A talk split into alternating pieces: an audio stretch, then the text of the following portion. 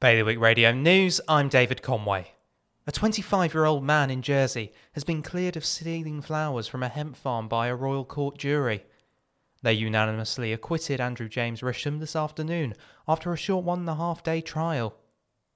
Complicated and expensive processes can be distressing to some family members looking to take legal guardianship over a loved one, according to the manager at the Guernsey Alzheimer's Association.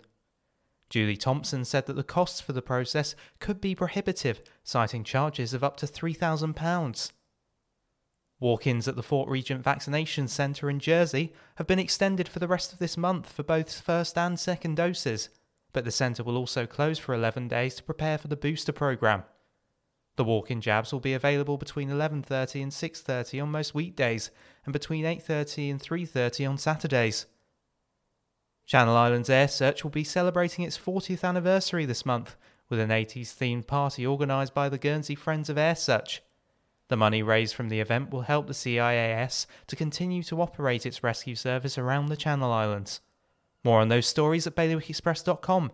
Today's weather cloudy with the odd shower, sunny in the afternoon. Bailiwick Radio News.